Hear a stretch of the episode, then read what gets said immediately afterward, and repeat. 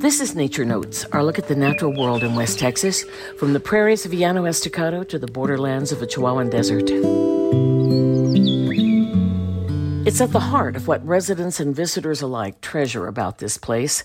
The desert mountain country of the Trans Pecos is Texas at its wildest, and in recent years, efforts have surged to understand and safeguard its singular natural heritage.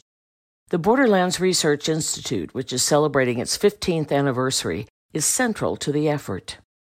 The BRI was launched at Sul Ross State University in Alpine in 2007. It offers students unique opportunities and responsibilities, and it's become a magnet for aspiring ecologists. What sets the organization apart is an unusual fusion of scientific rigor and practical application. The BRI is doing cutting edge research on West Texas wildlife and West Texas ecosystems but that research is always linked to conserving those wild resources. The BRI is influencing conservation across the state. From Marfa Public Radio and the Sibley Nature Center in Midland, this is Nature Notes. I'm Dallas Baxter. We know what role we're trying to play. We know what our lane is, and we know who we're on the same highway with. That goes a long way. The people that are here want to be here because of that. That's Justin French. He earned a master's with the BRI in 2015 before completing a PhD at Texas A&M.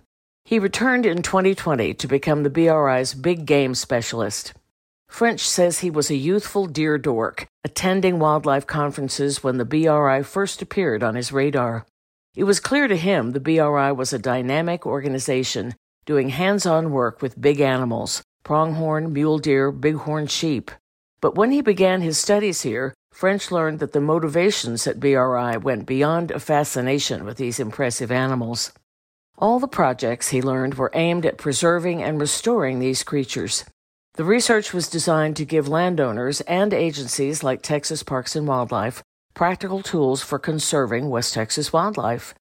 It was that niche Sul Ross's Dr. Louis Harveson was seeking to fill when he founded the BRI it's two things. It's the vision and then the team. And both of those have really been led by by Harveson i've never had a morning where i didn't want to be at the office. So i think that translates a whole lot to our partners. That translates a whole lot to our students. That's bri staffer carlos gonzalez.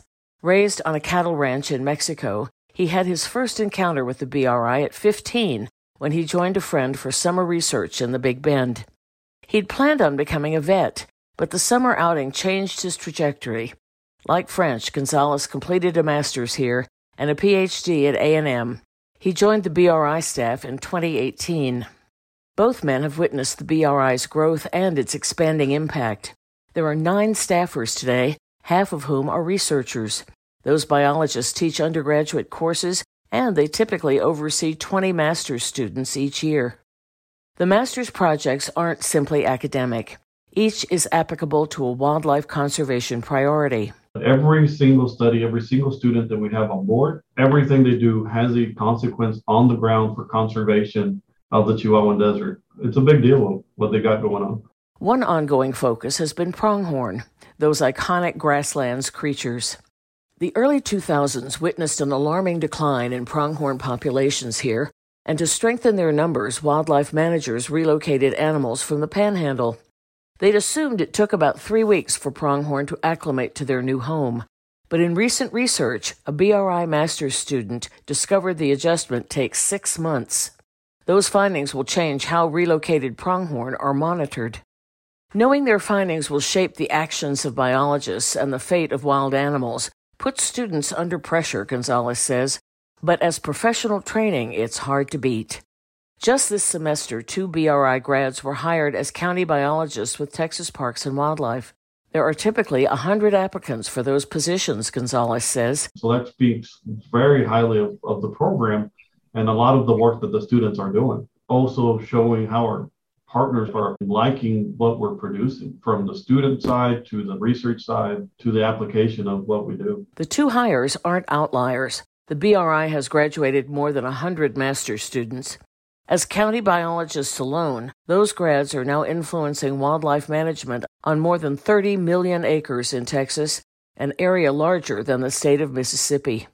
Since the BRI launched, the field itself has undergone transformation driven by technology. It's funny, I wouldn't have thought it was the sexy part of the job either, but it actually gets to be kind of fun. One of the cool things on the science side of this is that we're really living through a revolution in wildlife science. Conserving wildlife often means conserving and restoring habitat. To understand the resources and habitats animals use, scientists rely on tracking technology. Early BRI researchers placed battery powered VHF transmitters on wildlife, which allowed them to record an animal's location a couple times a week. Now they're using GPS devices that transmit data continuously and remotely. The devices get lighter each year and are being used to study smaller and smaller creatures. Gonzalez studied quail here in grad school. Now he's supervising a master's student researching the same birds. But he has collected more data in a week than I would do in three months. It's just crazy the amount of data that we can gather now because of technology. In 10 years, it's been a revolution. The amount of data generated is immense, and organizing it is a job in itself. French says the BRI now trains its aspiring biologists to be computer programmers as well. But the GPS data, combined with technologies like satellite imagery, is a powerful tool in conservation. And as the data accumulates, BRI researchers are getting a perspective on West Texas that scientists have never had before. They're able to understand long term changes in the health of habitats here and how that impacts wildlife. The BRI works closely with Texas Parks and Wildlife, but assisting private landowners is at the core of what they do. They're working with ranchers across the Trans Pecos to improve and restore habitat in support of native wildlife. And there's a binational dimension to their work. The BRI hosts graduate students from Chihuahua for week long visits several times a year, and BRI students collaborate and train with Mexican colleagues. Far West Texas doesn't lack for enthusiasts. Its wild places and wild creatures are well loved. But it does need defenders and advocates. In its research and as a training ground for aspiring biologists, Alpine's Borderlands Research Institute is doing that work. Nature Notes is supported by the Shield Heirs Foundation. This episode was written by Andrew Stewart. I'm Dallas Baxter. Thanks for listening.